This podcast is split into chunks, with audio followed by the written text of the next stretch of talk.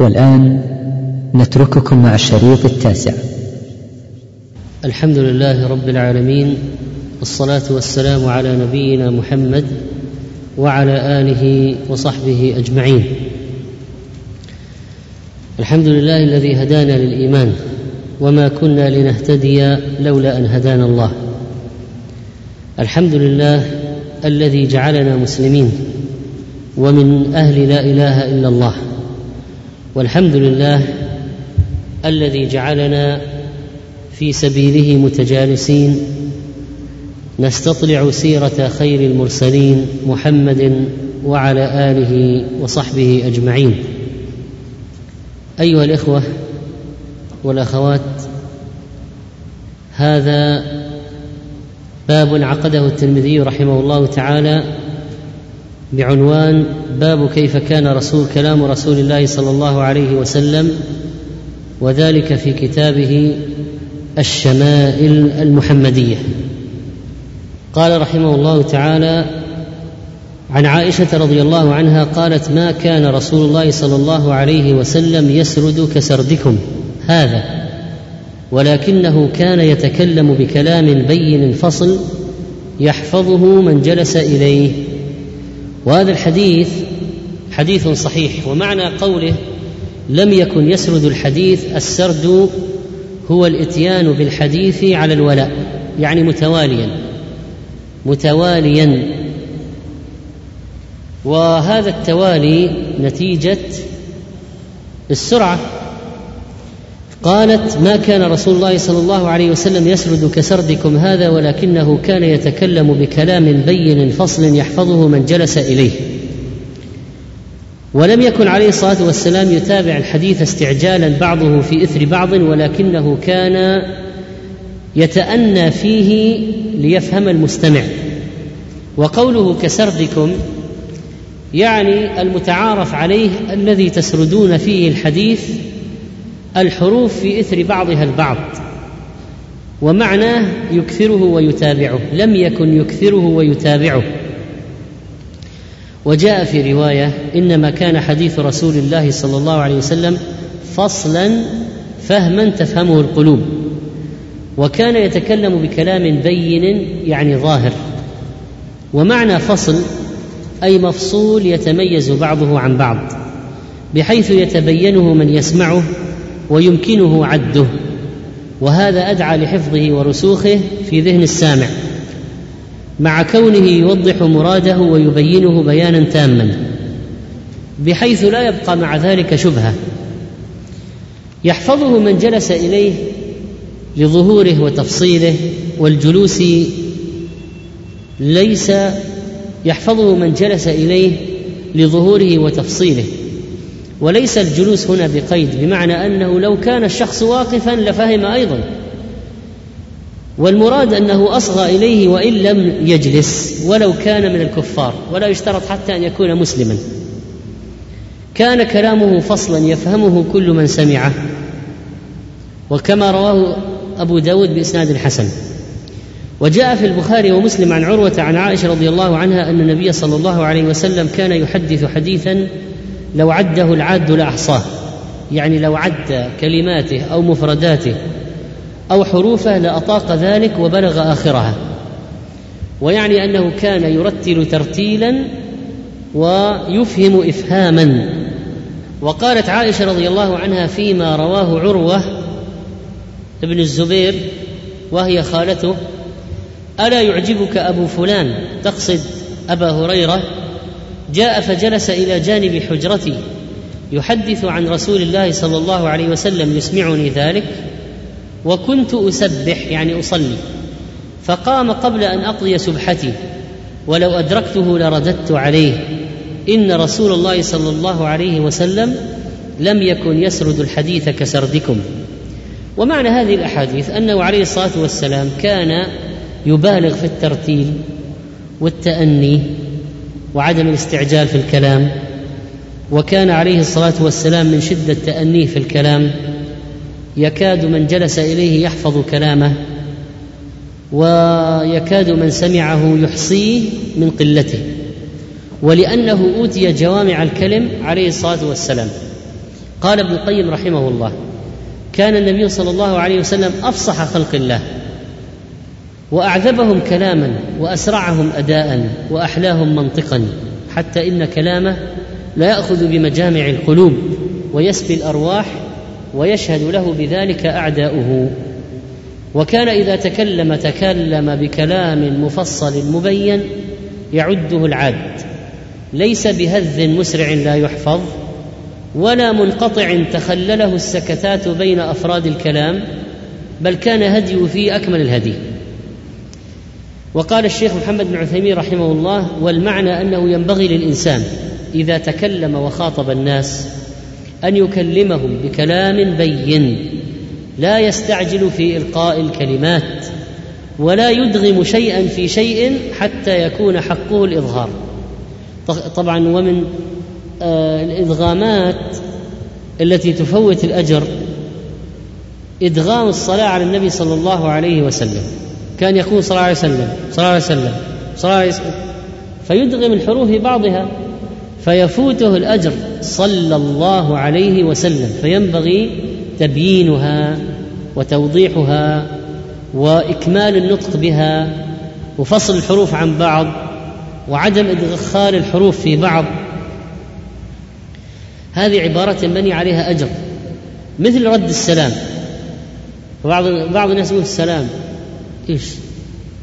ما حتى السلام عليكم يختصرها إلى يقول سلام. سلام إيش؟ ف وبعض الناس يقول آه عليكم السلام ورحمة الله وبركاته. ما تفهم. طيب افصل فصلها حتى تأخذ الأجر. ألم يقل عن هذا يأخذ عشرين وهذا ثلاثين وهذا يأخذ الأجر؟ بسبب أنه رد السلام وكلما كان الرد أكمل كان الأجر أكمل. فلا اختصار في مثل هذا. وبعضهم إذا أراد أن يرد السلام باللغة الإنجليزية فقال يلقي السلام A S W R A B فيرد الآخر على رسالته الإلكترونية. W A S R A B يعني يختصر وعليكم W السلام حرف الإس. ورحمة الله ار وهذه اختصارات مشينة. هذه اختصارات مشينة لأنها تفوت الأجر. وكذلك الذين يقولون صاد بين قوسين أو صاد لام عين ميم. هذه رموز ما عليها أجر ما يأخذ أجر. إذا أراد الأجر لابد أن يقول صلى الله عليه وسلم. عليه الصلاة والسلام. عليه السلام. وبعض الناس يسرع في الكلام ويأكل الكلام حتى أن الإنسان يحتاج أن يقول له ماذا تقول. وهذا خلاف السنة.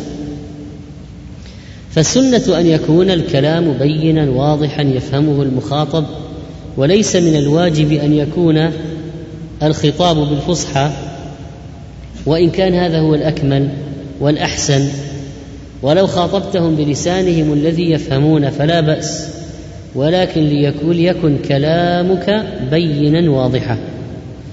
والنبي عليه الصلاة والسلام معلم لا يسرده سردا ويستعجل به وإنما يزينه ويتمهل في إلقائه ليتفكر السامع في معاني الكلام.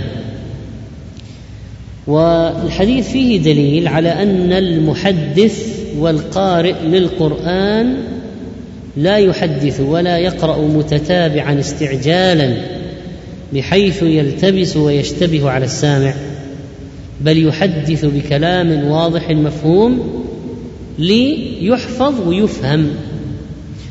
قال وعن أنس بن مالك رضي الله عنه قال كان رسول الله صلى الله عليه وسلم يعيد الكلمة ثلاثا لتعقل عنه. وهذا حديث صحيح ولفظه كان تشعر بالاستمرار. يعيد الكلمة الجملة المفيدة ثلاثا يعني ثلاث مرات لتعقل عنه يعني ليتدبرها السامعون ويرسخ معناها في نفوسهم.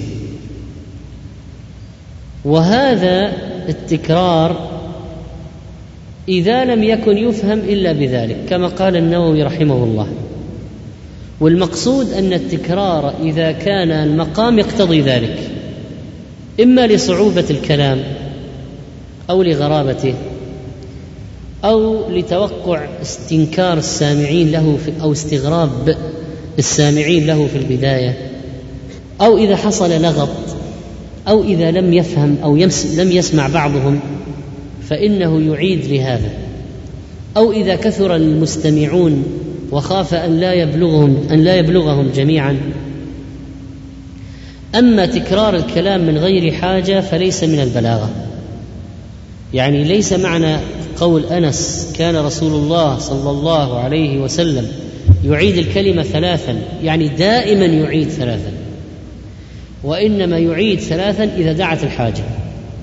مثل كثرة عدد الناس توقع استغراب الكلام أن تظهر علامات الدهشة أو استغ... أو عدم الفهم على بعض السامعين فالإعادة لسبب وليس أنه يعيد الكلام السهل المفهوم يعيده وقوله حتى تفهم عنه يدل أن على أنها إذا فهمت من غير تكرار لا يكررها. وكذلك لو أن السامع كان ثقيل السمع هب أن إنسانا جاء إليك وسمعه ثقيل فإن التكرار محمود وتسمع الأصم حتى يفقه. هذه من أبواب الصدقة. أن تعيد الكلام عليه. مثلا كبار السن ما يضعف سمعه ما يسمع من أول مرة ما يفهم الكلام من أول مرة تحتاج أن تعيد عليه. واحتساب الأجر في اعاده الكلام لإسماع الكبير في السن من الصدقات. وجاء عند البخاري من حديث أنس عن النبي صلى الله عليه وسلم أنه كان إذا تكلم بكلمة أعادها ثلاثا حتى تفهم عنه وإذا أتى على قوم فسلم عليهم سلم عليهم ثلاثا. ومعنى تكرار السلام أنه كان يسلم فإذا لم يجب سلم ثانية. فإذا لم يجب سلم ثالثة فإن لم يجب ترك ذلك. وقيل المراد سلام الاستئذان. وأما المار فالمعروف عدم التكرار وإنما يلقي السلام مرة واحدة. لكن إذا جاء إلى باب قوم سلم ثلاثا واستأذن أو أن يكون المجلس كبيرا فيسلم على الناحية ثم على وسطه ثم على آخره. مثلا ليشمل الجميع بالسلام. قال ابن القيم رحمه الله ولعل هذا كان هديه في السلام على الجمع الكثير الذين لا يبلغهم سلام واحد. فيسلم الثاني والثالث إذا ظن أن الأول لم يحصل به الإسماع. ولو كان هديه الدائم التسليم ثلاثا لكان اصحابه يسلمون عليه كذلك يعني أيضا يكررون. ومن تأمل هديه علم أن الأمر ليس كذلك وإن تكرار السلام كان منه امرا عارضا في بعض الأحيان. وكذلك كانت سنته في الاستئذان أن يستأذن ثلاثا. فإن لم يجب انصرف. وأيضا فقد أخرج الترمذي حديثا ضعيفا في هذا الباب. ولكن بعض فقرات هذا الحديث الضعيف لها شواهد صحيحة. فيمكن أن نسرده ونعرف مسبقا أن سنده ضعيف جدا. عن الحسن بن علي رضي الله عنهما قال سألت خالي هند بن أبي هالة وكان وصافا. فقلت صف لي منطق رسول الله صلى الله عليه وسلم. قال كان رسول الله صلى الله عليه وسلم متواصل الأحزان دائم الفكرة ليست له راحة طويل السكت لا يتكلم في غير حاجة يفتتح الكلام ويختمه بسم الله تعالى ويتكلم بجوامع الكلم. كلامه فصل لا فضول ولا تقصير ليس بالجافي ولا المهين يعظم النعمة وإن دقت ولا يذم منها شيئا غير أنه لم يكن يذم ذواقا ولا يمدحه ولا تغضبه الدنيا ولا ما كان لها فإذا تعدي الحق لم يقم لغضبه شيء حتى ينتصر له ولا يغضب لنفسه ولا ينتصر لها إذا أشار أشار بكفه كلها وإذا تعجب قلبها وإذا تحدث اتصل بها وضرب براحته اليمنى بطن إبهامه اليسرى وإذا غضب أعرض وأشاح وإذا فرح غض طرفه جل ضحكه التبسم يفتر عن مثل حب الغمام. الحديث هذا أخرجه الطبراني والبيهقي في شعب الإيمان وفيه قول متواصل الأحزان يعني في حمل هم الأمة والإشفاق عليهم. دائم الفكرة يعني أن فكره دائما يشتغل بالتفكر والاستغراق في جلال الله وكبريائه وعظمته. ليست له راحة يعني متواصل العبادة وتبليغ الرسالة. وقد جاء عند أحمد في بإسناد صحيح عن جابر قال سماك؟ قلت لجابر أكنت تجالس النبي صلى الله عليه وسلم؟ قال نعم. وكان طويل الصمت. فهو يصفه بأنه يكثر الصمت. والمراد الصمت عما لا ثواب فيه أما التعليم والأمر بالمعروف والنهي عن المنكر والتفهيم والدلالة والإرشاد فهذا آه، يبينه ويقوله ويذكره عليه الصلاة والسلام. لا يتكلم في غير حاجة يعني في الدين أو في الدنيا لأن الكلام بغير حاجة لغو. وقد قال تعالى والذين هم عن اللغو معرضون. يفتتح كلامه بسم الله والثناء على الله والحمد كما ورد. ويتكلم بجوامع الكلم وهذه خاصية للنبي عليه الصلاة والسلام دون غيره. يعني ما في نبي أعطي جوامع الكلم مثل النبي صلى الله عليه وسلم. ولذلك قال أعطيت جوامع الكلم ونصرت بالرعب وأحلت لي الغنائم وجعلت لي الأرض مسجدا وطهورا أو طهورا ومسجدا وأرسلت إلى الخلق كافة وختم بي النبيون. رواه البخاري ومسلم. جوامع الكلم الكلم جمع كلمة والجوامع جمع جامعة فالكلمة الجامعة التي تجمع معاني كثيرة. وقد خص عليه الصلاة والسلام بجوامع الكلم على نوعين ما هو في القرآن مثل قول الله تعالى إن الله يأمر بالعدل والإحسان وإيتاء ذي القربى وينهى عن الفحشاء والمنكر والبغي. هذه آية من جوامع الآيات. يعني فيها معاني كثيرة. يدخل في يكاد يدخل في الآية هذه كل شيء. لم تترك خيرا إلا شملته ولا شرا إلا بينته أو شملته. الثاني ما هو موجود في كلامه. مثلا إنما الأعمال بالنيات من جوامع الكلم. من حسن إسلام المرء تركه لا يعني ما لا يعنيه لا ضرر ولا ضرار وكثير من جوامع الكلم. حتى ألف الحافظ أبو بكر بن السني كتابا سماه الإيجاز وجوامع الكلم من السنن المأثورة. وجمع القاضي أبو عبد الله القضاعي من جوامع الكلم كتابا سماه الشهاب في الحكم والآداب. وصنف آخرون على هذا المنوال. وأشار الخطابي في أول كتابه غريب الحديث إلى يسير من الأحاديث الجامعة.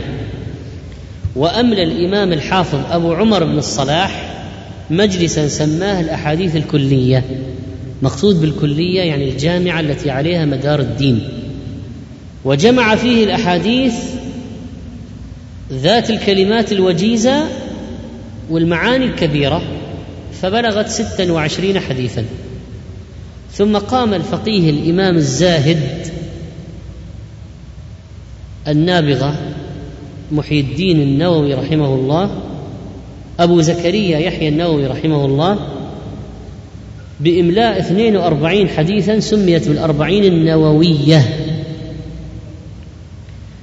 وقد كثر حفظها وعم نفعها ولعل ذلك ببركة إخلاص صاحبها وجامعها. ومن أمثلة جوامع الكلم مثلا وإذا أمرتكم بأمر فأتوا منه ما استطعتم. هذا من جوامع الكلم وقواعد الإسلام. ويدخل فيه كثير من الأحكام. هذه الكلمة وإذا أمرتكم بأمر فأتوا منه ما استطعتم يدخل فيه كثير من الأشياء في احكام في الصلاة في شروطها وأركانها لمن عجز عنها. يأتي بالمقدور مثلا الوضوء ستر العورة. واحد عنده ماء يكفي بعض أعضاء الوضوء. واحد عنده شيء من ثوب يكفي ستر جزء من العورة. واحد يحفظ بعض الفاتحة لأنه حديث عهد بالإسلام ولا يحفظ الباقي.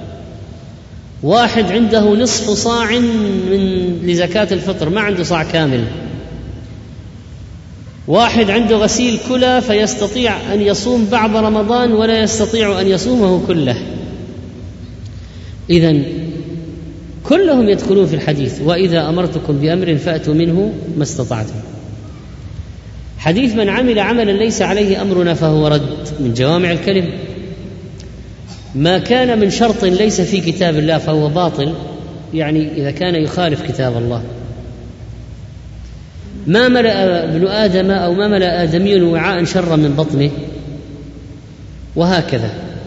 وقوله في الحديث ليس بالجافي يعني ليس غليظ الخلقة والطبع ولا المهين أو المهين. من الحقارة ليس حقيرا ولا يحتقر غيره. وقيل يعني ليس بدميم بل كان كبيرا عظيما يغشاه من المهابة والجلالة ما ترتعد منه فرائص الكفار والفجار وتخضع عنده جفاة الأعراب ويذل له عظماء الملوك على كراسيهم. كان مهابا كانت صفته عليه الصلاة والسلام مطابقة لقوله تعالى أذلة على المؤمنين أعزة على الكافرين. توافق قول الله تعالى أشداء على الكفار رحماء بينهم. يعظم النية وإن دقت فيحمد الله على كل النعم الظاهرة والباطنة الدينية والدنيوية. لا يذم منها شيئا يعني لا يمكن أن يصف طعاما بوصف سيء. ما عاب طعاما قط ما عابه. فبعض الناس إذا ما كان يعجبك يعني طعام يسبه ويقول باذنجان أعوذ بالله. طيب ليش؟ هو من المباحات. إذا أنت ما عجبك يعجب غيرك. بعض الناس يذم في أكل مثلا لحم السمك الفلاني. طيب هو إذا أنت ما كان عندك مستساغ فهو مستساغ عند غيرك. فالنبي عليه الصلاة والسلام ما كان يعيب طعاما قط ولا تغضبه الدنيا ولم يكن يذم ذواقا يعني لا يصف الطعام بطيب ولا فساد ولم يعب طعاما قط. وإذا غضب أعرض وأشاح يعني عدل بوجهه صد. لا ينتصر للدنيا لا تغضبه الدنيا لا يغضب من أجل حظوظ الدنيا. إذا أشار أشار بكفه كلها يعني كل الكف قالوا لأن الإشارة ببعض الكف من أفعال المتكبرين.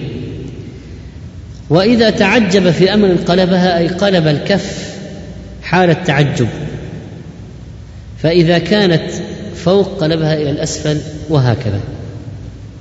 وإذا تحدث اتصل حديثه بكفه معناها يقارن حركة الكف مع الحديث.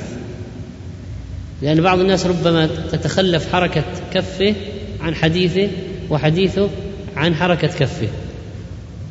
وهذا أحيانا يكون من الخلل في مونتاج البرامج. فترى الكف في وقت والكلام في وقت آخر. النبي عليه الصلاة والسلام يعني كلامه على هذا الحديث طبعا قلنا ما فيه من الضعف وبعضه له شواهد كلامه متصل بكفه يعني أن الحركة تقارن الكلام. ويف... وقوله يفتر عن مثل حب الغمام أي السحاب وهو البرد فشبه ما يظهر من أسنانه إذا إذا ابتسم بحب الغمام في البياض والصفاء واللمعان والبريق. وقال بعد ذلك رحمه الله باب ما جاء في ضحك رسول الله صلى الله عليه وسلم وسنقف عند هذا الباب ونأتي عليه بمشيئة الله تعالى. الحمد لله رب العالمين وصلى الله على نبينا محمد وعلى آله وصحبه أجمعين.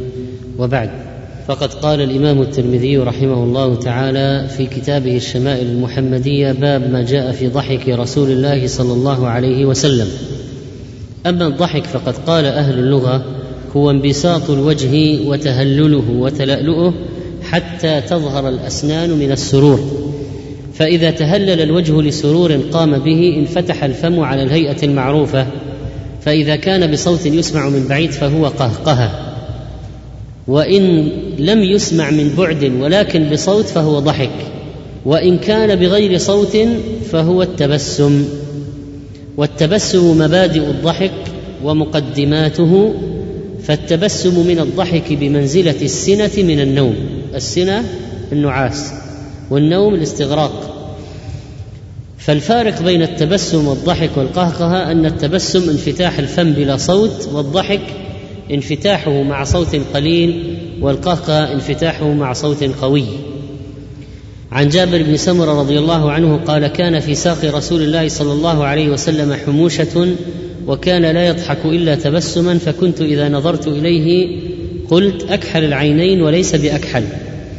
والحديث قال عنه الترمذي في جامع حسن صحيح وضعفه الألباني ومعنى في ساق رسول الله صلى الله عليه وسلم حموشة حموشة الساق يعني دقتها والمقصود دقة ولطافة تتناسب مع سائر أعضائه عليه الصلاة والسلام وليست الحموشة هنا عيب ولكنها تدل على نفي الغلظة يعني ما كانت ساقه غليظة وهذه اللطافة والحسن والحموشة مما يمتدح به في هذا الموضع.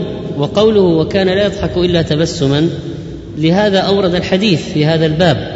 وأن الغالب في ضحك النبي عليه الصلاة والسلام هو تبسم مقدمة الضحك وقوله تعالى فتبسم ضاحكا من قولها أي شارعا في الضحك. ومعنى أكحل العينين الكحل سواد في أجفان العين والمراد أنه يظن من ينظر إليه أنه يستعمل الكحل مع أنه لم يكتحل. فعيناه كانت كحلاء من غير اكتحال عليه الصلاة والسلام فالكحل الذي في جفونه عليه الصلاة والسلام ليس ناتجا عن اكتحال ولكنه خلقة خلقه الله سبحانه وتعالى عليها. وقال وعن عبد الله بن الحارث بن جزء, بن جزء رضي الله عنه أنه قال ما رأيت احدا أكثر تبسما من رسول الله صلى الله عليه وسلم. وفي رواية عنه رضي الله عنه قال ما كان ضحك رسول الله صلى الله عليه وسلم إلا تبسما. والتبسم أكثر من الضحك من ضحكه عليه الصلاة والسلام لأن الناس في الغالب ضحكهم أكثر من تبسمهم. وشأن الكمل إظهار الانبساط للتألف والاستعطاف وكسب القلوب دون أن يكون هنالك الضحك الذي يذهب يذهب بالهيبة والمروءة ويكون الاستغراق فيه نوع من الخفة والطيش. فكان ضحك الرسول صلى الله عليه وسلم في الغالب تبسما وذلك أنه عليه الصلاة والسلام كان يتألف قلوب الناس وكان آه، يستعطف هؤلاء وتبسمه في وجوههم نوع إكرام لهم. وعن أبي ذر رضي الله عنه قال قال رسول الله صلى الله عليه وسلم إني لأعلم أول رجل يدخل الجنة وآخر رجل يخرج من النار. يؤتى بالرجل يوم القيامة فيقال اعرضوا عليه صغار ذنوبه ويخبأ عنه كبارها. فيقال له عملت يوم كذا كذا وكذا وهو مقر لا ينكر وهو مشفق من كبارها فيقال أعطوه مكان كل سيئة عملها حسنة. اذا الرجل هذا يؤتى به وتعرض عليه صحيفته ويرى ذنوبا كثيرة لكنها من الصغائر والكبائر مخفية. ويقال له عملت يوم كذا كذا وكذا. عملت يوم كذا كذا وكذا. وهو مقر لا ينكر ويخشى الآن من الكبائر أن تأتي. لكن الكبائر لا تأتي. بل يقال له يقال للملائكة أعطوه مكان كل سيئة عملها حسنة. فعند ذلك الرجل يقول إن لي ذنوبا لا أراها هنا. إن لي ذنوب لما يرى الكرم الآن ومكان كل سيئة حسنة وهذه صغائر فعند ذلك هو هو يطالب بالكبائر ويقول إن لي ذنوبا لا أراها ها هنا. قال أبو ذر فلقد رأيت رسول الله صلى الله عليه وسلم ضحك حتى بدت نواجذه. يعني في هذا الموضع لما حدثهم بالحديث في هذا الموضع ضحك عليه الصلاة والسلام. والحديث هذا رواه مسلم أيضا وقول عليه الصلاة والسلام إني لأعلم. طبعا هذا بالوحي من الله تعالى. أول رجل يدخل الجنة والصواب هذه رواية الترمذي لكن لعل هنا وهما والصحيح ما في صحيح مسلم. إني لأعلم آخر أهل الجنة دخولا الجنة وآخر أهل النار خروجا منها. يؤتى بالرجل يوم القيامة والظاهر أن هذا هو نفسه يعني آخر واحد يدخل النار آخر واحد يخرج من النار ثم هو آخر واحد يدخل الجنة. آخر واحد يخرج من النار هو آخر واحد يدخل الجنة. وقوله في الحديث يقال له عملت يوم كذا كذا وكذا وهو مقر لا ينكر يعني يتذكر كل أعماله ويصدق ذلك ولا يستطيع أن آه، يتراجع عنها وكلها مثبتة أمامه فليس له إلا الاعتراف. لا يستطيع أن ينكر وهو مشفق يعني خائف من الكبائر أن تعرض عليه أيضا. والتبديل الذي حصل له أسباب. طبعا التبديل عموما التبديل قد يحصل آه، بتوبة. كما قال الله سبحانه وتعالى الآن تبديل تبديل السيئات إلى حسنات. قد تحصل قد يكون بتوبة. قال تعالى إلا من تاب وآمن وعمل عملا صالحا فأولئك يبدل الله سيئاتهم حسنات. فيبدل الله سيئاتهم حسنات. طيب ما هو السبب الثاني؟ قلنا أعطوه مكان كل سيئة عملها حسنة. تبديل السيئات حسنات له أسباب منها التوبة كما قال تعالى إلا من تاب وآمن وعمل عملا صالحا فأولئك يبدل الله سيئاتهم حسنات. وقد يكون لكثرة طاعاته وقد يكون لكونه مظلوما أو لغير أو لغير ذلك أو تفضل من الله عز وجل. وهذا هو الراجح والله أعلم. ها هنا أن التبديل حصل فضلا من الله وكرم لأن هذا آخر واحد يخرج من النار. هذا آخر واحد يخرج من النار. ولو كان تاب مثلا كان ما دخل النار أو ما كان هو آخر واحد يخرج منها. فالتبديل إذا فضل من الله عز وجل. ولذلك الرجل يطمع في مزيد من الكرم ويقول يا رب لقد عملت أشياء ما أراها ها هنا يعني في هذه الصحائف. فلما قوبلت صغائره بالحسنات طمع أن تقابل كبائره بذلك أيضا. فلذلك لما قوي رجاؤه سأل أين الكبائر؟ وقوله فلقد رأيت رسول الله صلى الله عليه وسلم ضحك حتى بدت نواجذه النواجذ جمع ناجذة وهي آخر الأضراس. ولكل إنسان أربع نواجذ في أقصى الأسنان وتسمى ضرس العقل لأنه ينبت بعد البلوغ وكمال العقل. وقيل النواجذ هي التي تلي الأنياب وتطلق النواجذ على الأنياب أيضا. وعن جرير بن عبد الله رضي الله عنه قال ما حجبني رسول الله صلى الله عليه وسلم منذ أسلمت ولا رآني إلا ضحك. وفي رواية ما حجبني رسول الله صلى الله عليه وسلم ولا رآني منذ أسلمت إلا تبسم. والحديث متفق عليهما الحديثان. والحديثان متفق عليهما. ومعنى ما حجبني يعني ما منعني من الدخول إليه إذا كان في بيته أستأذن وأدخل. ما يرده ولا يمنعه. ويحتمل أن يكون المراد ما منعه من مجالسته في مجالسه الخاصة ويحتمل أن يكون أنه لا يحتاج إلى استئذان. وقول ولا رآني إلا ضحك تفسرها الرواية الأخرى ولا رآني إلا تبسم. وعن عبد الله بن مسعود رضي الله عنه قال قال رسول الله صلى الله عليه وسلم إني لأعرف آخر أهل النار خروجا رجل يخرج منها زحفا. فيقال له انطلق فادخل الجنة. قال فيذهب ليدخل الجنة فيجد الناس قد أخذوا المنازل. فيرجع فيقول يا رب قد أخذ الناس المنازل. يعني ملأة ما في مكان ما لي مكان. فيقال له أتذكر الزمان الذي كنت فيه؟ في الأرض الذي عشت فيه في الدنيا. فيقول نعم. فيقال له تمنى فيتمنى. فيقال له فإن لك الذي تمنيته وعشرة أضعاف الدنيا. فيقول تسخر بي وأنت الملك؟ قال فلقد رأيت رسول الله صلى الله عليه وسلم ضحك حتى بدت نواجذه. وهذا الحديث متفق عليه. وهذا الرجل ولا شك أنه من عصاة الموحدين لأنه ما يمكن أن يخرج من النار كافر. فهذا رجل من عصاة الموحدين لكن هو أكثر الموحدين سيئات ولذلك بقي في النار إلى هذه المدة وصار آخر واحد يخرج من النار فكانت سيئاته أكثر من حسناته بكثير. فيقول يخرج منها زحفا والزحف المشي على الإست مع إشراف الصدر فالصدر إلى الأمام ويزحف على دبره. وفي رواية يخرج من النار حبوا والحبو المشي على اليدين والركبتين وقد يكون المقصود أنه يزحف تارة ويحبو أخرى جمعا بين الروايتين. ففي فرق بين الزحف والحبو الزحف على الإست والحبو على اليدين والرجلين أو الركبتين. فيقال له انطلق فادخل الجنة فيذهب ليدخل فيجد الناس قد أخذوا المنازل فيخيل إليه إنه لا يوجد له مكان. فيرجع فيقول يا رب قد أخذ الناس المنازل. فيقال له أتذكر الزمان الذي كنت فيه؟ يعني في الدنيا؟ فيقول نعم. فيقال له تمنى من التمني. في فإن لك الذي تمنيت طبعا هو يتمنى. أن يكون له من القصور كذا ومن النساء كذا ومن الأشجار كذا ومن اللباس كذا من الذهب كذا. يتمنى. فيقال له فإن لك الذي تمنيت وعشرة أضعاف الدنيا وفي رواية عشرة أمثال الدنيا. والأضعاف هي الأمثال.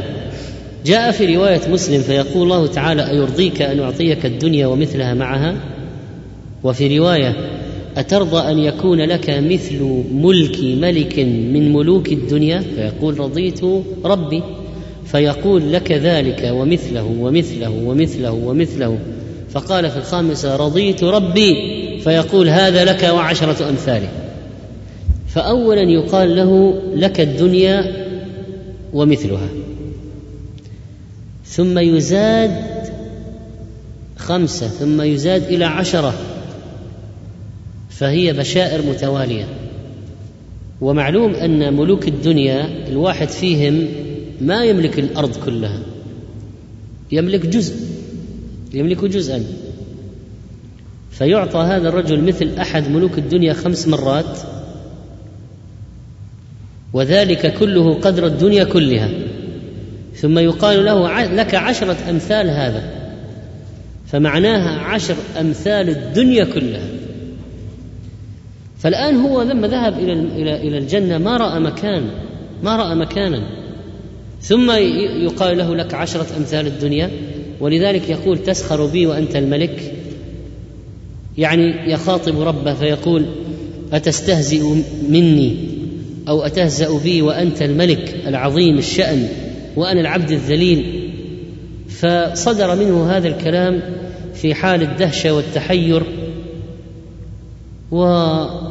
وانه فوجئ بما لم يكن يخطر له ببال. وحينئذ لا تنضبط الأقوال. مثل لما قال أنت ربي وأنا عبدك من شدة الفرح. يعني إذا هجم الفرح على الواحد لا تنضبط الأقوال. إذا هجم السرور على واحد ممكن ما تنضبط الأقوال. فإن قيل يعني إيش مناسبة هذه اللفظة؟ تسخر مني وأنت الملك؟ فيقال عند السرور لا تنضبط الأقوال.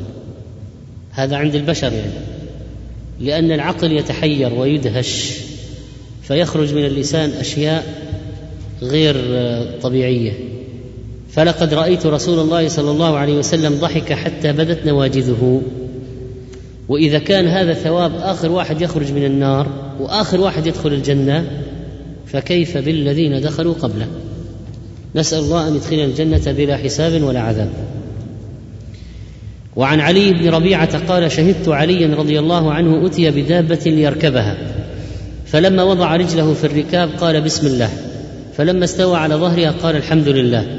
ثم قال سبحان الذي سخر لنا هذا وما كنا له مقرنين وإنا إلى ربنا لمنقلبون. ثم قال الحمد لله ثلاثا.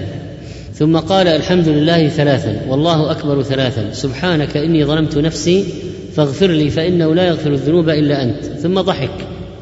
فقلت له من أي شيء ضحكت ضحكت يا أمير المؤمنين؟ هذا علي بن ربيعة يقول لعلي بن أبي طالب رضي الله عنه. قال رأيت رسول الله صلى الله عليه وسلم صنع كما صنعت ثم ضحك. شوف الدقة في نقل الرواية حتى أن الراوي يضحك في الموضع الذي رأى فيه النبي عليه الصلاة والسلام ضحك. فقلت من أي شيء ضحكت يا رسول الله؟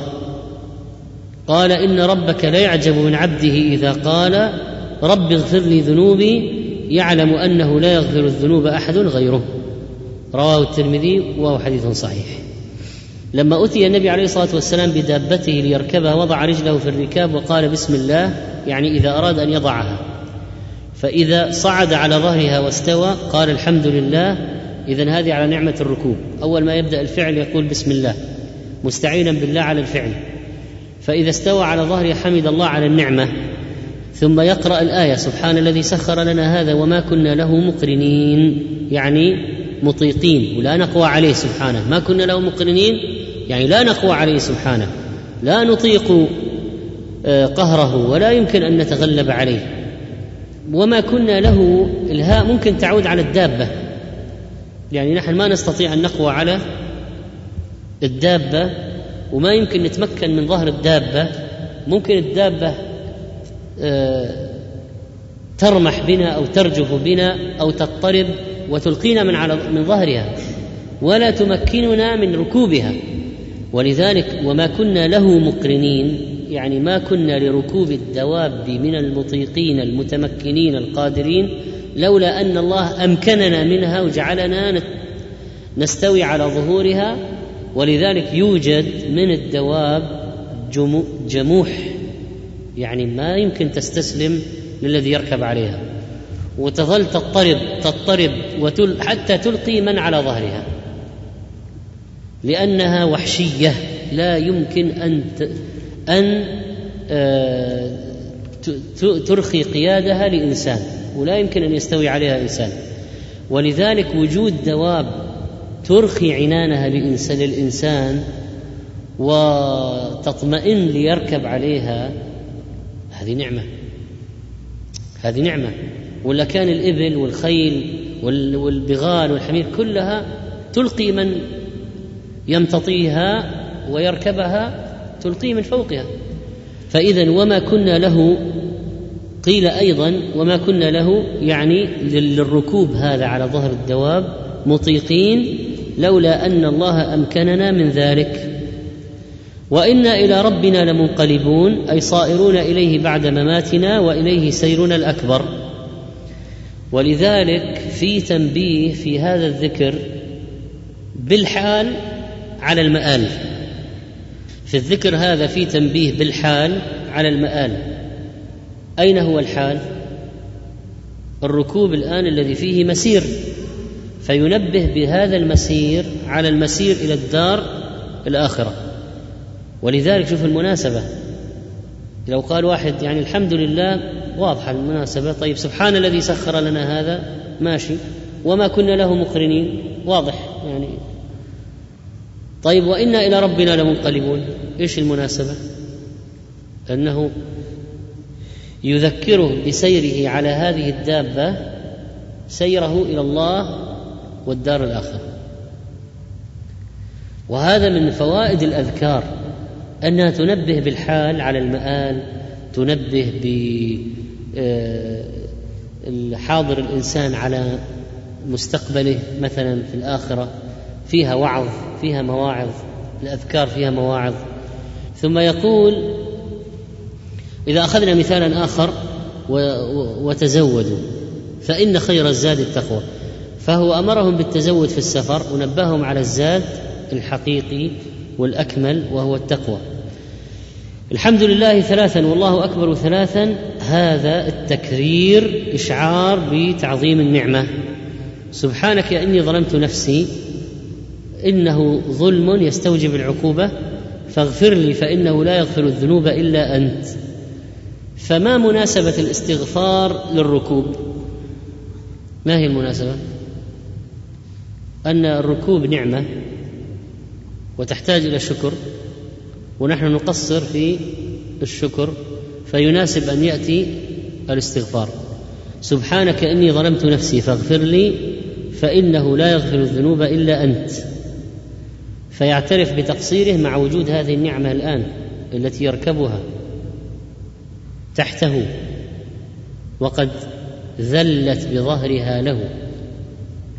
طبعا لو كنا في الطيارة ولا في السيارة أيضا يعني الذكر نفسه.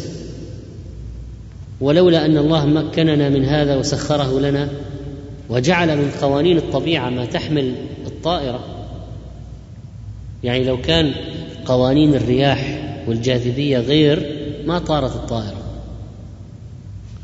فالله جعل في هذا الكون قوانين لولا قانون الطفو غرقت السفن. اذا جعل الله عز وجل هذه القوانين في الكون ليستفيد البشر. لولا أن مكن الله البشر من اختراع هذه الآلات ما اخترعوها. والله خلقكم وما تعملون. قال ثم ضحك رسول الله صلى الله عليه وسلم. الصحابة نقلوا الرواية قولا وفعلا. وعلي رضي الله عنه ضحك في نفس الموضع الذي رأى النبي عليه الصلاة والسلام ضحك فيه. لما عن علي رضي الله عنه النبي صلى الله عليه وسلم عن سبب ضحكه وقد تأسى به واقتدى قال إن ربك ليعجب من عبده إذا قال رب اغفر لي ذنوبي. يعلم أنه لا يغفر الذنوب أحد غيره. والعجب من صفات الله تعالى الفعلية. يعجب عجبا يليق بجلاله. وليس في هذا ما يستلزم التشبيه بالمخاليق. ولا يغفر الذنوب إلا أنت إقرار بالوحدانية واستجلاب للمغفرة. والله تعالى قال والذين إذا فعلوا فاحشة أو ظلموا أنفسهم ذكروا الله فاستغفروا لذنوبهم فأثنى على المستغفرين وفي ضمن ثنائه عليهم لوح بالأمر بالاستغفار. قال وعن عامر بن سعد قال سعد لقد رأيت النبي صلى الله عليه وسلم ضحك يوم الخندق حتى بدت نواجذه. قلت كيف كان ضحكه؟ قال كان رجل معه ترس وكان سعد راميا وكان الرجل يقول كذا وكذا بالترس يغطي جبهته. النبي عليه الصلاة والسلام ضحك يوم الخندق من من حادثة. الحادثة هذه فيها انقلاب كافر كافر انقلب في المعركة. فضحك النبي عليه الصلاة والسلام من مشهد انقلاب هذا الكافر. فسعد رضي الله عنه يحدث بالحديث. كيف انقلب الكافر؟ قال كان رجل معه ترس وكان سعد راميا. وكان الرجل يقول كذا وكذا بالترس يعني يشير به يمينا وشمالا حتى لا يصيبه سهم. يغطي جبهته. يقول كذا وكذا بالترس يغطي جبهته. فنزع له سعد بسهم. فلما رفع رأسه الرجل رماه فلم يخطئ هذه منه. ما هي هذه؟ الجبهة. فلم يخطئ هذه منه يعني من جبهته. وانقلب الرجل وشال برجله. فضحك النبي صلى الله عليه وسلم حتى بدت نواجذه. قال قلت من أي شيء ضحك؟ قال من فعله بالرجل. وفي رواية عند مسلم لأن الحديث هذا بالرواية السابقة قد رواه أحمد والبزار والهيثمي قال رجال ورجال الصحيح غير محمد بن محمد بن أسود وهو ثقة وصححه الشيخ أحمد شاكر في تعليقه على المسند وضعفه الشيخ الألباني في مختصر الشمائل لكن الحديث له رواية في صحيح مسلم تغني عن هذه. عن سعد رضي الله عنه أن النبي صلى الله عليه وسلم جمع له أبويه يوم أحد. قال كان رجل من المشركين قد أحرق المسلمين. فقال له النبي صلى الله عليه وسلم يعني يقول لسعد ارمي فداك أبي وأمي. جمع له أبويه. النبي عليه الصلاة والسلام جمع أبويه لسعد. قال لسعد ارمي فداك أبي وأمي. قال فنزعت له بسهم ليس فيه نصل. فأصبت جنبه فسقط فانكشفت عورته. يعني الكافر فضحك رسول الله صلى الله عليه وسلم حتى نظرت إلى نواجذه. فضلا. عن سعد رضي الله عنه أن النبي صلى الله عليه وسلم جمع له أبويه يوم أحد. قال كان رجل من المشركين قد أحرق المسلمين. فقال له النبي صلى الله عليه وسلم يعني يقول لسعد ارمي فداك أبي وأمي. جمع له أبويه. النبي عليه الصلاة والسلام جمع أبويه لسعد. قال لسعد ارمي فداك أبي وأمي. قال فنزعت له بسهم ليس فيه نصل. فأصبت جنبه فسقط فانكشفت عورته يعني الكافر فضحك رسول الله صلى الله عليه وسلم حتى نظرت إلى نواجذه. الرواية الأولى أن ذلك كان يوم الخندق يوم الأحزاب وهذا الرجل معه هذا الترس الذي يستتر به. وكان سعد راميا يجيد الرمي بالنبل والرجل كان يحرك الترس يمينا وشمالا حتى لا يصيبه السهم وأن سعد استعد له بسهم وانتظر انكشاف جبهته ورماه في الوقت المناسب على المكان المناسب فلم يخطئه من دقته رضي الله عنه وانقلب الرجل وشال برجله يعني انقلب وصار أعلاه أسفله صار أعلاه أسفله وشال رجله يعني سقط على عقبه ورفع رجله هذا الرجل فوق طاحت إلى أسفل. فضحك النبي صلى الله عليه وسلم حتى بدت نواجذه. فسبب الضحك هو قتل سعد للرجل وتمكن سعد من هذا الرجل وغرابة الإصابة ودقة الإصابة والانقلاب الغريب وضحك فرحا بقتل هذا العدو. حتى بدت نواجذ النبي عليه الصلاة والسلام وقد تقدم ذكر ما هي النواجذ.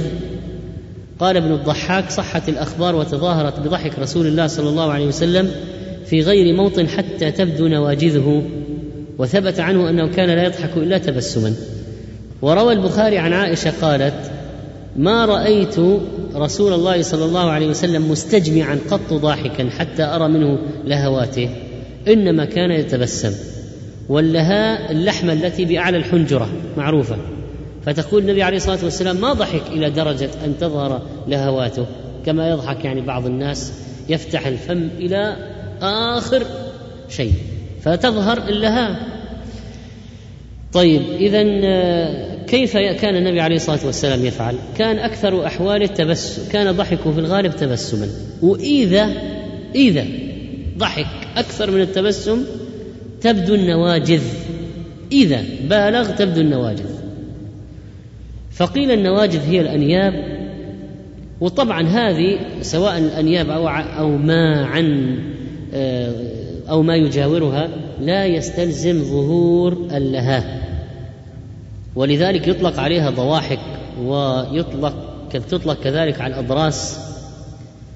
والأقرب أن المراد بالنواجذ هي الضواحك وهي الأسنان التي بين الأنياب والأضراس وهي أربع ضواحك. قال ابن اثير النواجذ من الأسنان الضواحك وهي التي تبدو عند الضحك. والأكثر الأشهر أيضا يعني انها تطلق أيضا على أقصى الأسنان. والمراد هنا الأول لأنه ما كان يبلغ به من الضحك حتى تبدو أواخر أضراسه. فإذا الراجح أنه تبدو آه، نواجذه ضواحكه الأسنان التي بين الأنياب والأضراس. اذا عندنا أنياب ضواحك أضراس. أضراس آخر الفم. والأنياب يعني في المقدمة والضواحك تليها والضروس في النهاية. في الأضراس. قال النووي رحمه الله وفي هذا جواز الضحك وأنه ليس بمكروه في بعض المواطن ولا بمسقط المروءة إذا لم يجاوز به الحد المعتاد من أمثاله في مثل تلك الحالة. وقال ابن حجر رحمه الله والذي يظهر من مجموع الأحاديث أنه صلى الله عليه وسلم كان في معظم أحواله لا يزيد على التبسم وربما زاد على ذلك فضحك والمكروه إنما هو الإكثار من الضحك والإفراط فيه لأنه يذهب الوقار. وكان المصطفى صلى الله عليه وسلم دائم التبسم من أحسن الناس ثغرا وأطيبهم نفسا وكان يبتسم للصغار والكبار. وروى أحمد في مسنده عن جابر أنه سئل أكنت تجالس رسول الله صلى الله عليه وسلم؟ قال نعم. كان طويل الصمت وكان أصحابه يتناشدون الأشعار ويذكرون أشياء من أمر الجاهلية فيضحكون ويبتسم. يبتسم رسول الله صلى الله عليه وسلم إذا ضحكوا. رواه أحمد وحسنه ابن حجر وكذلك الألباني. وروى مسلم عن جابر رضي الله عنه قال دخل أبو بكر يستأذن على رسول الله صلى الله عليه وسلم. فوجد الناس جلوسا ببابه لم يؤذن لأحد منهم. قال فأذن لأبي بكر. فدخل ثم أقبل عمر. فاستأذن فأذن له. فوجد النبي صلى الله عليه وسلم جالسا حوله نساؤه واجما ساكتا. لأنه حصل يعني في بعض الأوقات أن نساء أكثرن عليه في النفقة وحصلت مشادات بين بعضهن وقصة العسل وما حصل من يعني كنا حزبين كان يحدث بينهم يعني بعض الأشياء فتظاهرتا عليه وتآمرتا عليه. فالمهم أنه حصل يعني في تلك المناسبة أن النبي عليه الصلاة والسلام كان واجما ساكتا من شأن نسائه ونساءه حوله والآن الوضع متكهرب. فقال عمر رضي الله عنه لأقولن شيئا أضحك النبي صلى الله عليه وسلم. فقلت يا رسول الله لو رأيت بنت خارجة يعني زوجتي سألتني النفقة فقمت إليها فوجأت عنقها فضحك رسول الله صلى الله عليه وسلم وقال هن حولي كما ترى يسألنني النفقة. فكان عليه الصلاة والسلام في الأصل طلق الوجه بشوشا وكان إذا قبله واحد من أعدائه تبسم في وجهه وكان يتبسم في وجوه الأعراب الجفاة تألفا لهم. ولكن أحيانا كان يكون واجما بفعل آه، يعني أشياء. قد يكون أحيانا مثلا آه، يعني البكاء من خشية الله ويأتي الغيم فيخاف ويضطرب ومثلا يحدث الكسوف. بطبيعة الحال هذه مواضع ليس للتبسم فيها آه، نصيب. ولكن في الأحوال الأخرى عند ملاقاة الناس. فينبسط. فروى البخاري عن عائشة أن رجلا استأذن رسول الله صلى الله عليه وسلم فلما رآه قال بئس أخو العشيرة وبئس ابن العشيرة. فلما جلس تطلق النبي صلى الله عليه وسلم في وجهه وانبسط إليه. فلما انطلق الرجل قالت له عائشة يا رسول الله حين رأيت الرجل قلت له كذا وكذا ثم تطلقت في وجهه وانبسطت إليه؟ فقال رسول الله صلى الله عليه وسلم يا عائشة متى عهدتني فحاشا؟ إن شر الناس عند الله منزلة يوم القيامة من تركه الناس اتقاء فحشه. وكذلك الأعرابي الذي جاء وجبذ النبي عليه الصلاة والسلام ببرد نجراني غليظ حتى أثر في رقبته صفحة عاتقه. فقال يا محمد مر لي من مال الله الذي عندك. فالنبي عليه الصلاة والسلام التفت إليه فضحك وأمر له بعطاء. وهكذا كان عليه الصلاة والسلام إلى آخر حياته لما كان مريضا في حجرته وقد صفوا للصلاة آه، كشف ستر الحجرة ونظر إلينا وهو قائم كأن وجهه ورقة مصحف ثم تبسم رسول الله صلى الله عليه وسلم ضاحكا قال الصحابي فبهتنا ونحن في الصلاة من فرح بخروج رسول الله صلى الله عليه وسلم. فهذا ما كان عودهم عليه الصلاة والسلام عليه. اللهم صل وسلم وزد وبارك على محمد عبدك ونبيك وعلى آله وصحبه أجمعين. الحمد لله رب العالمين وصلى الله على نبينا محمد وعلى آله وصحبه أجمعين. وبعد فقد قال الإمام الترمذي رحمه الله تعالى في كتابه الشمائل المحمدية باب ما جاء في صفة مزاح رسول الله صلى الله عليه وسلم. المزاح والمزاح بالضم والكسر مصدر مزح والمزاح هو الانبساط مع الغير من غير إيذاء له وفي هذا فرق بين السخرية والاستهزاء. فإن السخرية والاستهزاء قد يكون فيها انبساط لكن مع إيذاء الغير. أما المزاح فإنه انبساط مع الغير من غير إيذاء.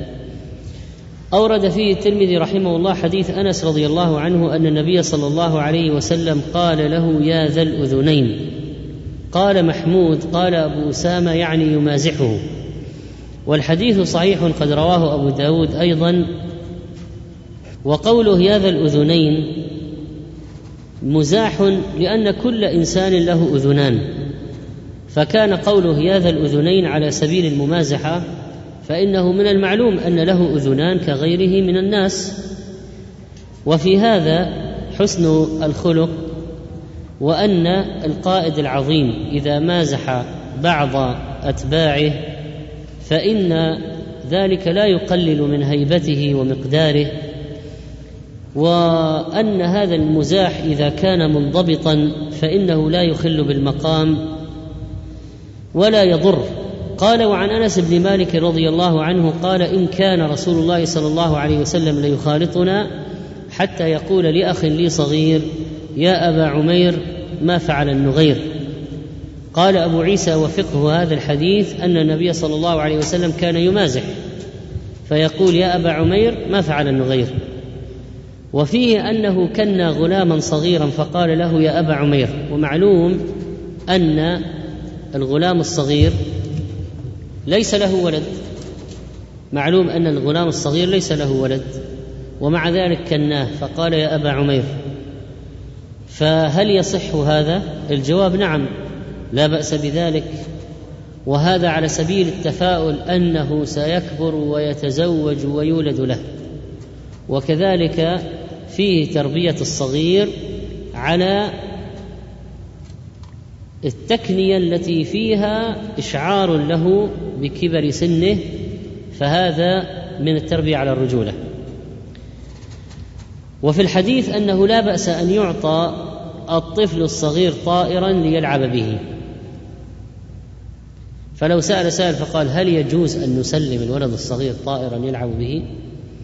فحديث يا أبا عمير ما فعل النغير يدل على جواز ذلك هذا إذا لم يكن يعذبه. فأما أن يطلقه ثم يمسكه ويطعمه ويرده إلى القفص ويخرجه ويركض وراءه فاللعب معه لا حرج فيه. وإنما قال النبي صلى الله عليه وسلم يا أبا عمير ما فعل النغير لأنه كان له نغير يلعب به. نغير تصغير نغر هذا الطائر كان لأبي عمير وأبو عمير أخو أنس بن مالك الصغير. كان له نغير يلعب به فمات فحزن الغلام عليه فصار النبي عليه الصلاة والسلام يمازحه فيقول يا أبا عمير ما فعل النغير؟ وقوله في الحديث إن كان رسول الله صلى الله عليه وسلم ليخالطنا يعني يمازحنا وفي القاموس خالطه مازحه. والمراد أنس وأهل بيته حتى يقول لأخ لي صغير يعني انتهت المداعبة والمخالطه حتى للصغار. وهذا الأخ لأنس رضي الله عنه هو أخ له من أمه فهو ابن أبي طلحة لأن أم أنس بن مالك رضي الله عنها تزوجت أبا طلحة لأن أبا أنس تركهم ومشى ذهب. فبقيت أم طلحة. فتزوجها أبو طلحة وأنجب منها أولادا. منهم حفص هذا المكنى بأبي عمير. فاسم اسم أخي أنس بن مالك اسمه من أمه هو أخوه من أمه والأب مختلف. أبو أنس غير غير أبي حفص. فإن أبا حفص هو أبو طلحة. وحفص هذا كنيته أبو عمير. وأبو عمير هذا الولد الصغير الذي مات له الطائر هو نفسه مات في عهد النبي عليه الصلاة والسلام. والنغير طائر يشبه العصفور قيل هو أحمر المنقار.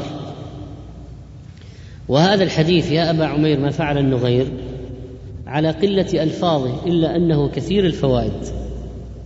حتى أن أبا العباس أحمد بن أبي أحمد الطبري المعروف بابن القاص وهو فقيه شافعي قد أفرد جزءا في فوائد هذا الحديث وأوصل الفوائد إلى ستين فائدة. وابن حجر رحمه الله أضاف عليها فوائد أخرى في فتح الباري بعد تتبع طرق الحديث. ومن هذه الفوائد جواز مداعبة الصغير وممازحته بما لا يؤدي إلى الاستخفاف بالكبير. فإن كان الصبي عاقلا مؤدبا موزحة. أما الذي يتخذ للمزاح الكبير فرصة له ليستخف بالكبار والاستهزاء بهم فهذا لا يليق المزاح معه. والنبي صلى الله عليه وسلم له من الهيبة والمقام الكبير ما لا يمكن لأحد أن يتطاول عليه. ولذلك لو مازح لا يتجرأ عليه أحد. وكذلك أن من المزاح والمداعبه تكنية الصغير وندائه بالكنية. ومنها مخارطة الصغار والتحدث إليهم وإرشادهم إلى الخير وكفهم عن الشر وأن هذا من الدعوة إلى الله ومن أفعال الإيمان. وكان النبي صلى الله عليه وسلم يحب أن يخالط الناس جميعا على مختلف مستوياتهم وأسنانهم. وفيها أيضا تنمية الرجولة في نفوس الصغار. ونداء الصغار بأسماء الكبار. وقد قال النبي صلى الله عليه وسلم يا غلام سم الله يؤدب. وقال يا غلام إني أعلمك كلمات احفظ الله يحفظك يعلم ويعظ. ويبني العقيدة وقواعد الإيمان في نفوس الغلمان. ومن ذلك أنه مر على غلمان أو على صبيان وهم يترامون بالنبل فقال ارموا وأنا مع بني فلان. ومن الفوائد تسليمه صلى الله عليه وسلم على الصغار إذا مر بهم وأن تعويد الأطفال على إلقاء السلام وسماع السلام ورد السلام وتنشئتهم على هذا الأدب يفيدهم كثيرا في مستقبل أمرهم. وأنه ينبغي على كل مسلم أن يتأسى بالنبي صلى الله عليه وسلم وأن يعتني بالغلمان والصبيان وأن يهتم بأمر الناشئة تعليما وتأديبا وموعظة. ومن ذلك مداعبتهم ليأن ومن ذلك مداعبتهم ليأنسوا ويأخذوا عنه. وكذلك فإن مما دل عليه هذا الحديث أن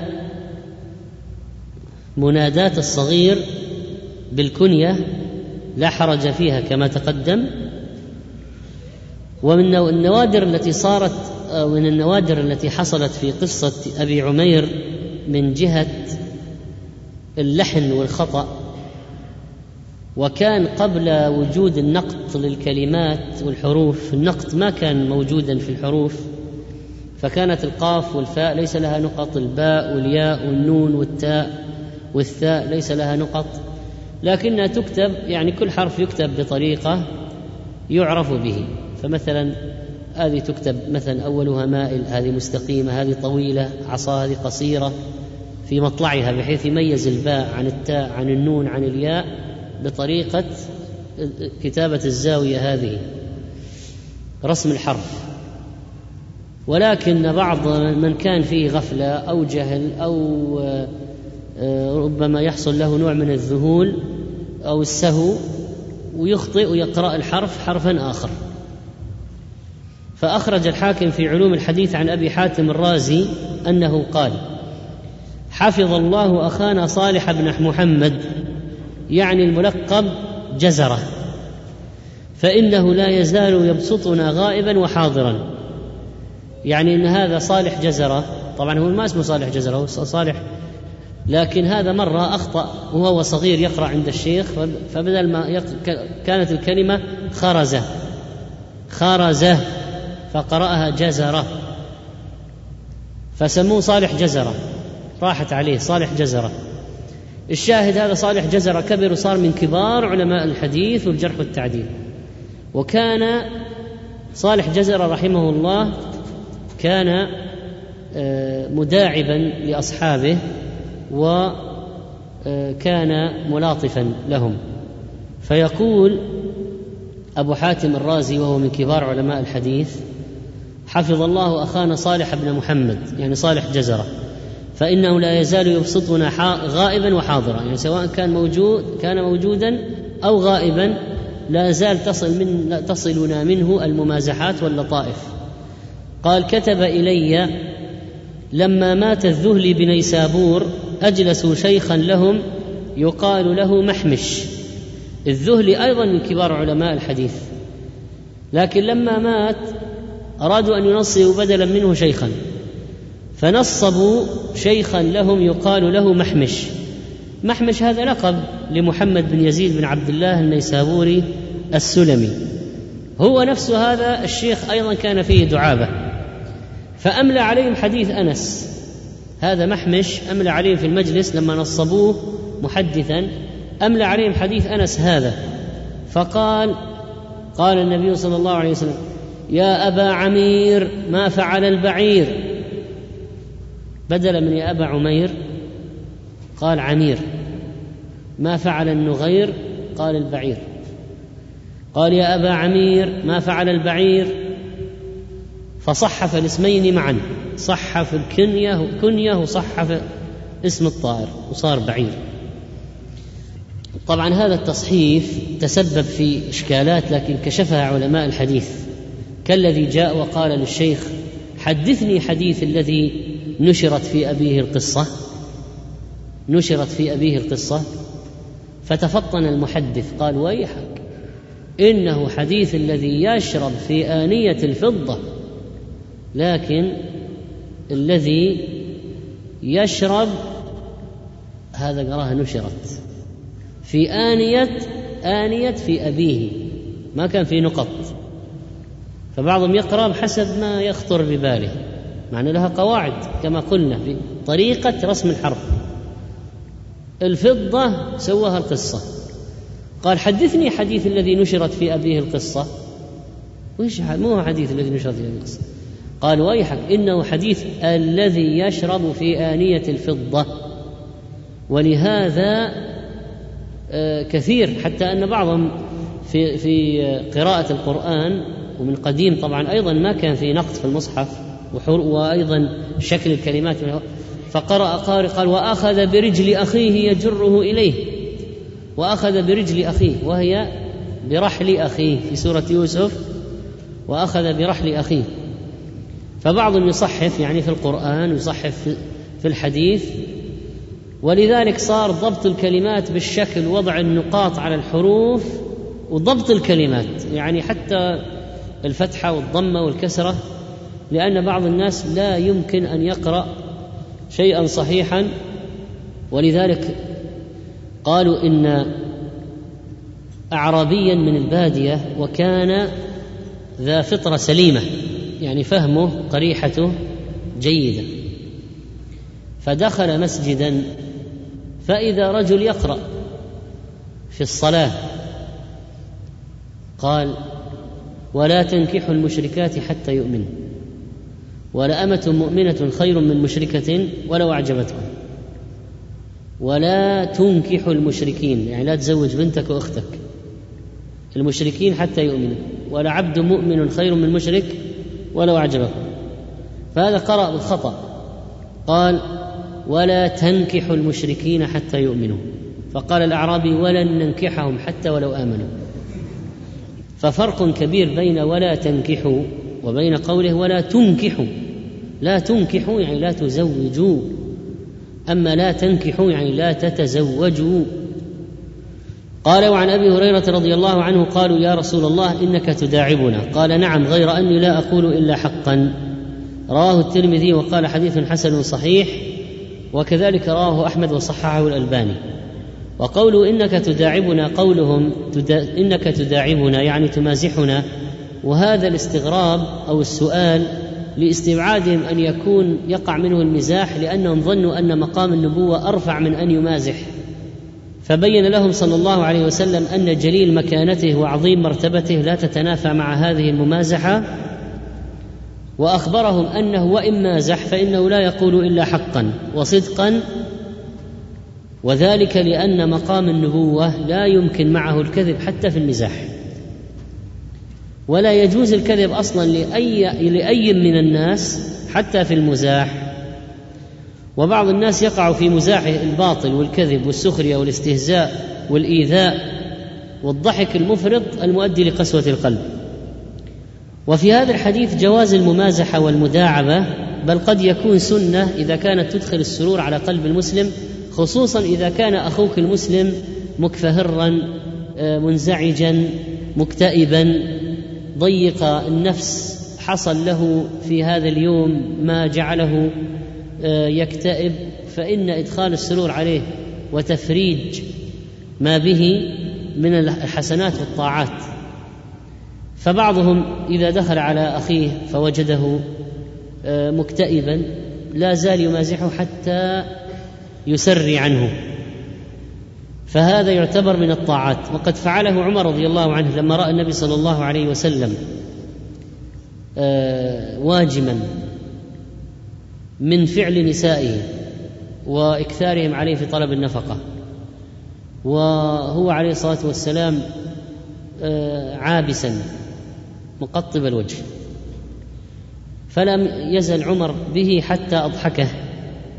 وقد قال وقد قيل لابن عيينة المزاح سبة فقال بل سنة يعني في من يحسنه ويضعه في مواضعه.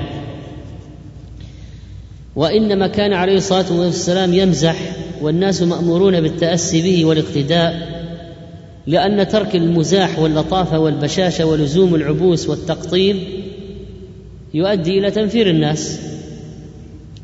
فأما حديث لا تماري أخاك ولا تمازحه فإنه وإن جود إسناده بعضهم وضعفه أيضا في المقابل فإنه قد ضعفه في المقابل آخرون لكن على فرض صحته فإنه يجمع بينه وبين الأحاديث الدالة على إباحة المزاح بأن المنهي عنه لا تمازحه ما فيه إفراط أو مداومة وإشغال عن ذكر الله أو قسوة قلب بكثرة الضحك أو إيذاء وسخرية واستهزاء أو سقوط المهابة والوقار ونحو ذلك. وأما ما فيه تطييب لنفس المخاطب ومؤانسة للإخوان فإنه طيب. قال النووي رحمه الله اعلم أن المزاح المنهي عنه هو الذي فيه إفراط ويداوم عليه فإنه يورث الضحك وقسوه القلب ويشغل عن ذكر الله. ويؤول في كثير من الأوقات إلى الإيذاء ويورث الأحقاد ويسقط المهابه والوقار. فأما ما سلم من هذه الأمور فهو المباح الذي كان رسول الله صلى الله عليه وسلم يفعله على الندرة تطييبا لنفس المخاطب ومؤانسته وهي سنة مستحبة فاعلم هذا فإنه مما يعظم الاحتياج إليه. قال وعن أنس بن مالك رضي الله عنه أن رجلا استحمل رسول الله صلى الله عليه وسلم. يعني طلب منه أن يحمل على دابة. قال ما عندي دابة. احملني أعطني دابة أركب عليها. قال إنا حاملوك على ولد ناقة. قال إني حاملك على ولد ناقة. فقال يا رسول الله ما أصنع بولد الإبل؟ يعني هذا صغير ما يحملني. كيف؟ إيش الفائدة منه؟ فقال عليه الصلاة والسلام وهل تلد الناقة إلا النوق؟ يعني أكيد كل و كل يعني ولد الناقة مهما كبر فإن له أما من النوق. مهما صار كبيرا يحمل فإن له أما من النوق. مهما بلغت سنه فإن له أما. وهذا الرجل الذي جاء النبي صلى الله عليه وسلم يطلب منه مركوبا لم يفهم البداية في البداية قصد النبي عليه الصلاة والسلام إني حاملك على ولد ناقة وهذا. قاله له من باب المداعبة. فالرجل توهم أنه سيحمله على بعير صغير وأنه لن يقوم به. فقال وما أصنع بولد الناقة؟ قال وهل تلد الناقة إلا النوق؟ وعن أنس بن مالك رضي الله عنه أن رجلا من أهل البادية كان اسمه زاهرا. وكان يهدي إلى النبي صلى الله عليه وسلم هدية من البادية فيجهزه النبي صلى الله عليه وسلم إذا أراد أن يخرج. فقال النبي صلى الله عليه وسلم إن زاهرا باديتنا ونحن حاضروه. وكان صلى الله عليه وسلم يحبه وكان رجلا دميما. فأتاه النبي صلى الله عليه وسلم وهو يبيع متاعه فاحتضنه من خلفه وهو لا يبصره. فقال من هذا؟ أرسلني. فالتفت فعرف النبي صلى الله عليه وسلم فجعل لا يألو ما أرصق ظهره بصدر النبي صلى الله عليه وسلم حين عرفه. فجعل النبي صلى الله عليه وسلم يقول من يشتري هذا العبد؟ فقال يا رسول الله إذا والله تجدني كاسدا. يعني لا أحد يريدني ولا أحد يشتريني فقال النبي صلى الله عليه وسلم لكنك عند الله لست بكاسد. أو قال أنت عند الله غال. وهذا الحديث قد رواه أحمد رحمه الله وصححه الألباني. وقوله عليه الصلاة والسلام في الحديث إن زاهرا باديتنا. فهذا الشخص الذي اسمه زاهر كان من سكان البادية. لكنه كان يتردد على النبي صلى الله عليه وسلم في المدينة ويأتيه الفينة بعد الفينة. وكان يأتي له من نبات البادية وثمار البادية آه، وما في البادية من الأشياء التي يمكن أن ينتفع بها مما يصنعه أهل البادية أو ينبت فيها. والنبي عليه الصلاة والسلام يجهزه من متاع أهل البلد الحاضرة. فالنبي عليه الصلاة والسلام من المداعبة كان يقول إن زاهرا باديتنا ونحن حاضروه. يعني هو بالنسبة لنا بمثابة البادية يجلب كأننا في البادية كأننا وصلنا إلى البادية مع زاهر هذا رضي الله عنه كأننا وصلنا إلى البادية فيأتي لنا مما في البادية من الأشياء. ونحن حاضروه نجهزه بما يحتاج إليه من الحاضرة بحيث لا يحتاج إلى التردد كثيرا عليها إلا لمخالطتنا. وكان زاهر رضي الله عنه رجلا دميما وإن كان قبيح الصورة لكنه كان مليح السيرة. وهذا في تنبيه على أن المهم هو حسن الباطن. إن الله لا ينظر إلى صوركم وأموالكم ولكن ينظر إلى قلوبكم وأعمالكم. رواه مسلم. مرة من المرات أتى النبي صلى الله عليه وسلم السوق فوجد زاهرا يبيع متاعه. فالنبي عليه الصلاة والسلام فاجأه من خلفه واحتضنه وهو لا يبصره. ومعنى ذلك أنه أدخل يديه تحت إبطيه وضمه. وزاهر لا يرى من الذي فعل هذا به. لأنه لا يستطيع أن آه، يكتشف هذا من البداية. فالتفت فعرف النبي صلى الله عليه وسلم فجعل لا يألو ما أرصق ظهره بصدر النبي صلى الله عليه وسلم وذلك تبركا به. وجعل النبي عليه الصلاة والسلام يقول مكملا هذه الممازحة والملاطفة من يشتري هذا العبد؟ أنه هذا في السوق. وهو عليه الصلاة والسلام لا يكذب كما قلنا لأنه نبي وإن مازح فإن قال قائل فما وجه قوله من يشتري هذا العبد؟ فالجواب إن الناس كلهم عبيد لله فهو عبد لله وإن كان ليس مملوكا وحرا لكنه عبد لله. فقال يا رسول الله اذا والله تجدني كاسدا يعني رخيصا ما أحد يرغب في لدمامتي وقبح منظري قال لكنك عند الله لست بكاسد أو أنت عند الله غال. طبعا هذا ضربه ذكر الترمذي رحمه الله أورده في الباب مثالا على ملاطفة النبي عليه الصلاة والسلام وممازحته لأصحابه. وكان زاهرا يحب الدعابة والممازحة. ولذلك نرى أن النبي عليه الصلاة والسلام كان في الغالب يداعب من يميل إلى هذا الطبع. طبع الممازحة والمداعبة. والحديث فيه أن الله لا ينظر إلى الصور ولا يفاضل بين العباد بصورهم وأشكالهم ولكن بقلوبهم وأعمالهم. وتقييم الناس يكون بميزان الله.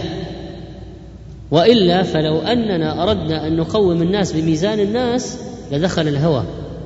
ولذلك لما سألهم عن رجل ذو شارة حسنة ومنظر وهيئة وهيبة على فرس قالوا هذا حري إن خطب أن ينكح وإن شفع أن يشفع وإن قال أن يسمع لقوله. وجيء بأمة وجيء بأمة قد أوثقوها يضربونها يقولون زنيت سرقت في حديث الغلام. فقال الغلام وكان رضيعا اللهم لا تجعلني مثل هذا وأقبل على هذه الأمة التي يعذبونها ويتهمونها بالباطل يقول اللهم اجعلني مثل هذه. فإذا الناس الناس إذا أخذوا المظاهر ضاعوا ولذلك لا بد من الوزن بالإيمان والعمل الصالح.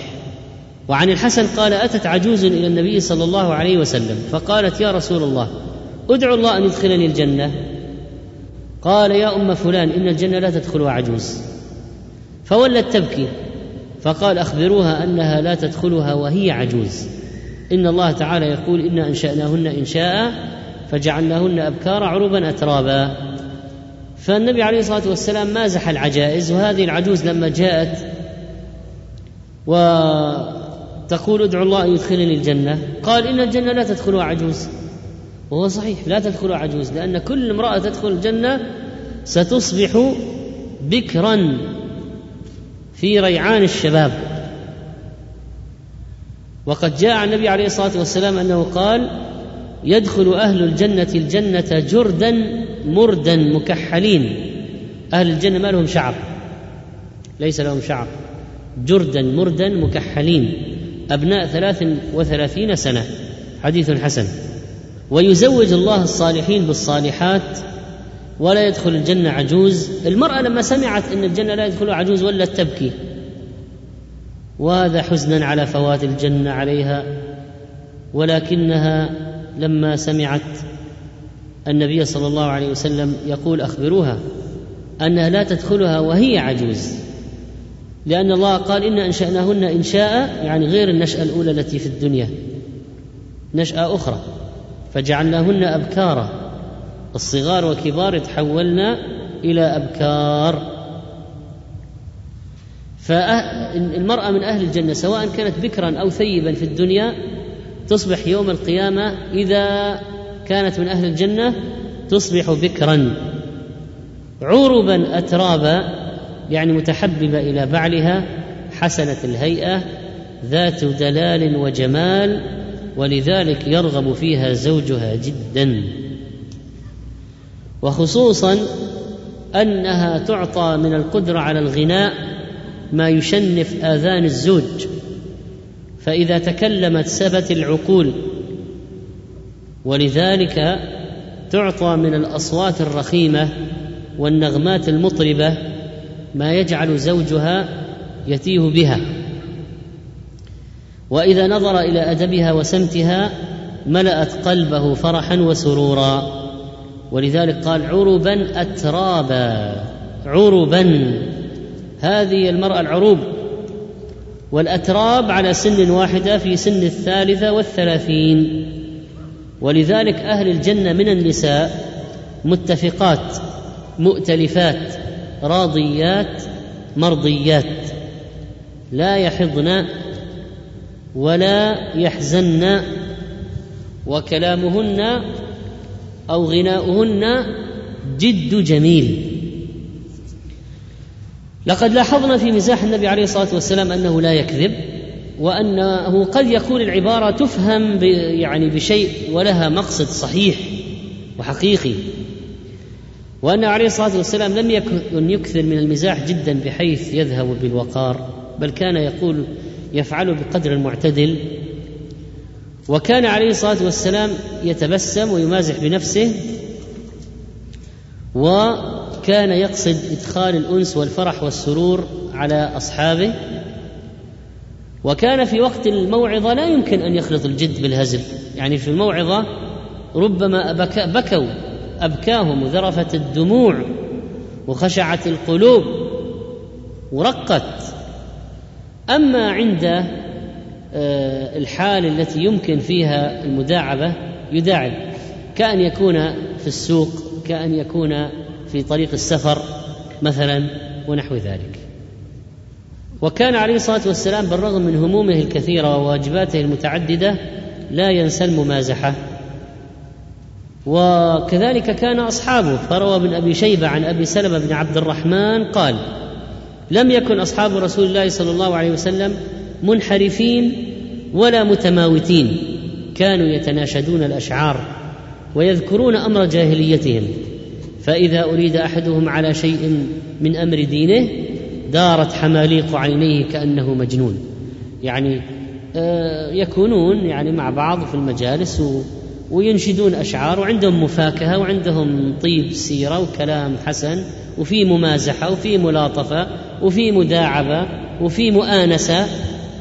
لكن إذا صارت المسألة فيها انتهاك لحدود الله أو ارتكاب حرام تدور حماليق عيني الواحد منهم كأنه مجنون. خلاص إذا صارت المسألة فيها فيها انتهاك لحدود الله لا يمكن أحد أن يقترب منهم. والحديث حسنه الألباني في تعليقه على الأدب المفرد. وقد قال علي رضي الله عنه إن القلوب تمل كما تمل الأبدان فابتغوا لها طرائف الحكمة. وفي رواية عنه قال روحوا القلوب ساعة بعد ساعة فإن القلب إذا أكره عمي. يعني ما ما في استيعاب إذا صار القلب أكره ما في فهم. ما في فهم. ولذلك يعني بعض أنظمة التعليم التي تحشر المواد وراء بعض للطلاب ما خلاص ما في استيعاب في الحصص الأخيرة. وربما يطيلون الحصة أحيانا فتكون ساعة ونصف. ماذا ما هو ما هي درجة الاستيعاب في هذا؟ ولذلك لو صارت الحصص طويلة لابد لابد من شيء من الممازحة والمباسطة لكي يعني يصير في نوع من التلطيف الذي يحمس على أخذ آه هذا هذه المعلومات. ومن الضوابط طبعا في المزاح أنه لا يجوز أن يمزح في شيء لا يجوز أن يكون المزاح فيه ترويع للمسلم. مثل واحد أخذ عصا أخاه ففزع من الذي اخذها ظن عدو الآن جاء وأخذ سرقة وأنه الآن في مواجهة لص خفي لا يعرف مكانه. فلما علم النبي عليه الصلاة والسلام قال لا يحل لمسلم أن يروع مسلما. لا يأخذن أحدكم متاع صاحبه جادا ولا لاعبا. وإذا وجد أحدكم عصا صاحبه فليردها إليه. وهذا حديث حسن. كذلك ما في لا يجوز الكذب. ويل للذي يحدث بالحديث ليضحك به القوم فيكذب. ويل له ويل له. وقال عليه الصلاة والسلام أنا زعيم ببيت في وسط الجنة لمن ترك الكذب وإن كان مازحا. والكذب المزاح المزاح الذي يؤدي إلى الكذب فإنه يمنع. وكذلك المزاح الذي فيه انتهاك لحدود الله مثل استهزاء بالقرآن أو النبي عليه الصلاة والسلام أو الأحكام أو أهل العلم أو أهل الدين.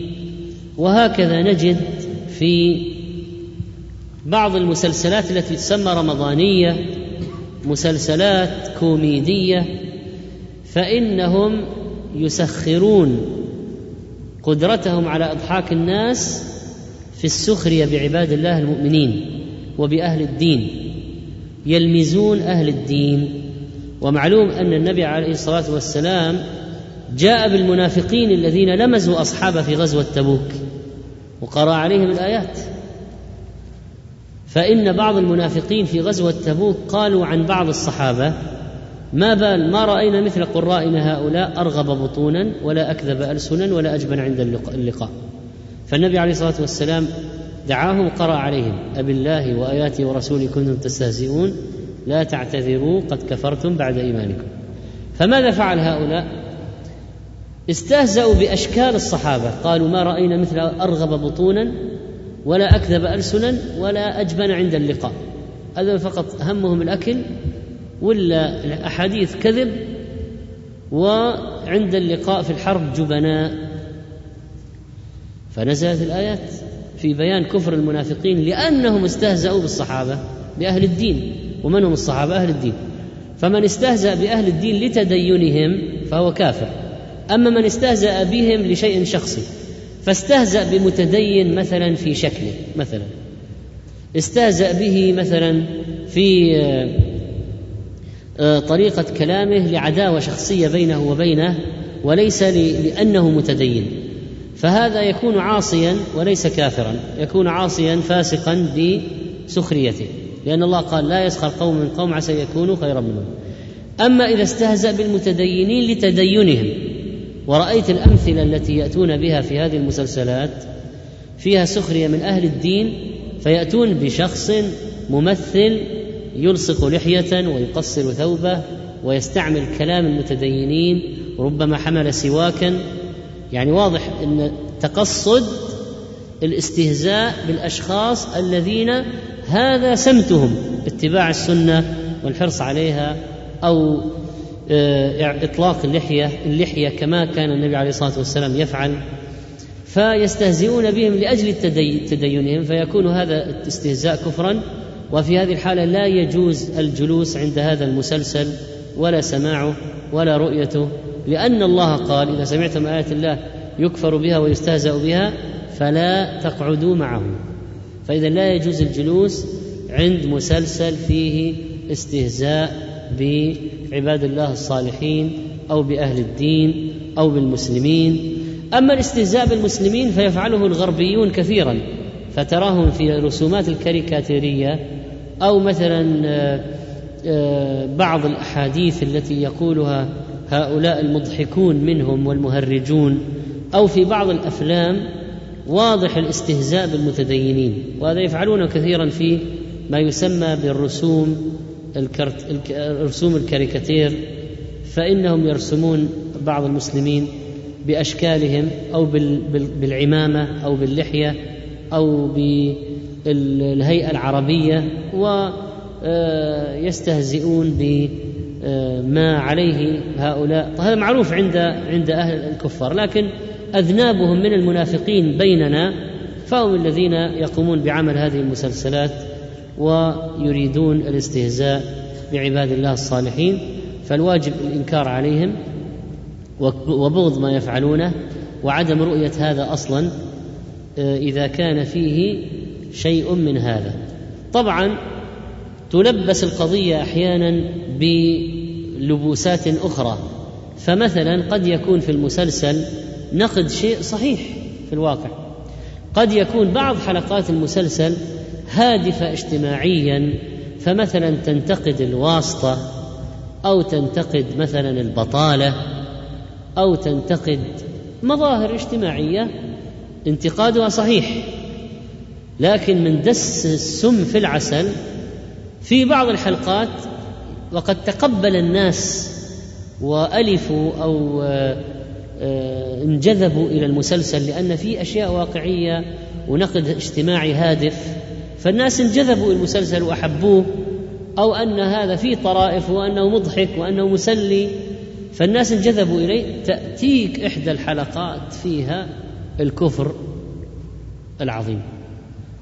هذا عبارة عن دس لأنهم قد تدسسوا إلى الناس بهذا النقد الاجتماعي الأشياء الصحيحة. مثلا ممكن ينقد غلاء المهور وكلنا ننتقد غلاء المهور. ولو وجد مسلسل اجتماعي هادف ما في منكرات ولا محرمات يعرض حالات وينتقد فيها أشياء ليبغض الناس في هذه الظاهرة مثلا غلاء المهور مثلا ولا الواسطة المحرمة الشفاعة المحرمة ولا البطالة أو أي شيء من الأشياء الاجتماعية الهادفة لاقلنا به وقلنا يعني إنه يقال في الخطبة وفي الكتاب وفي المقالة وفي المسلسل يعني أنه يعرض بشتى السبل المفهوم نفسه يوصل بدعته. لكن المشكلة أن هناك خبث. ففي وسط هذه الأشياء تدس هذه الأمور ولذلك ينبغي الإنكار لأن هذا هذا من علامات المنافقين هذا هو النفاق هذا شغل المنافقين. ويسخرون من الذين آمنوا. قل استهزئوا إن الله مخرج ما كنتم تحذرون.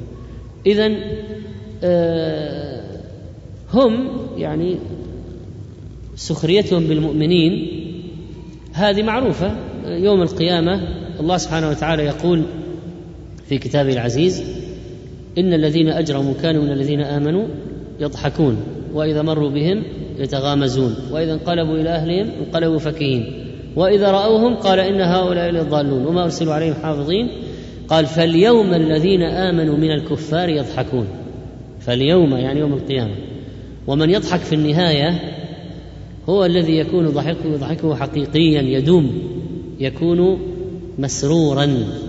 على الأرائك ينظرون. هل ثوب الكفار ما كانوا يفعلون. والله تعالى أعلم.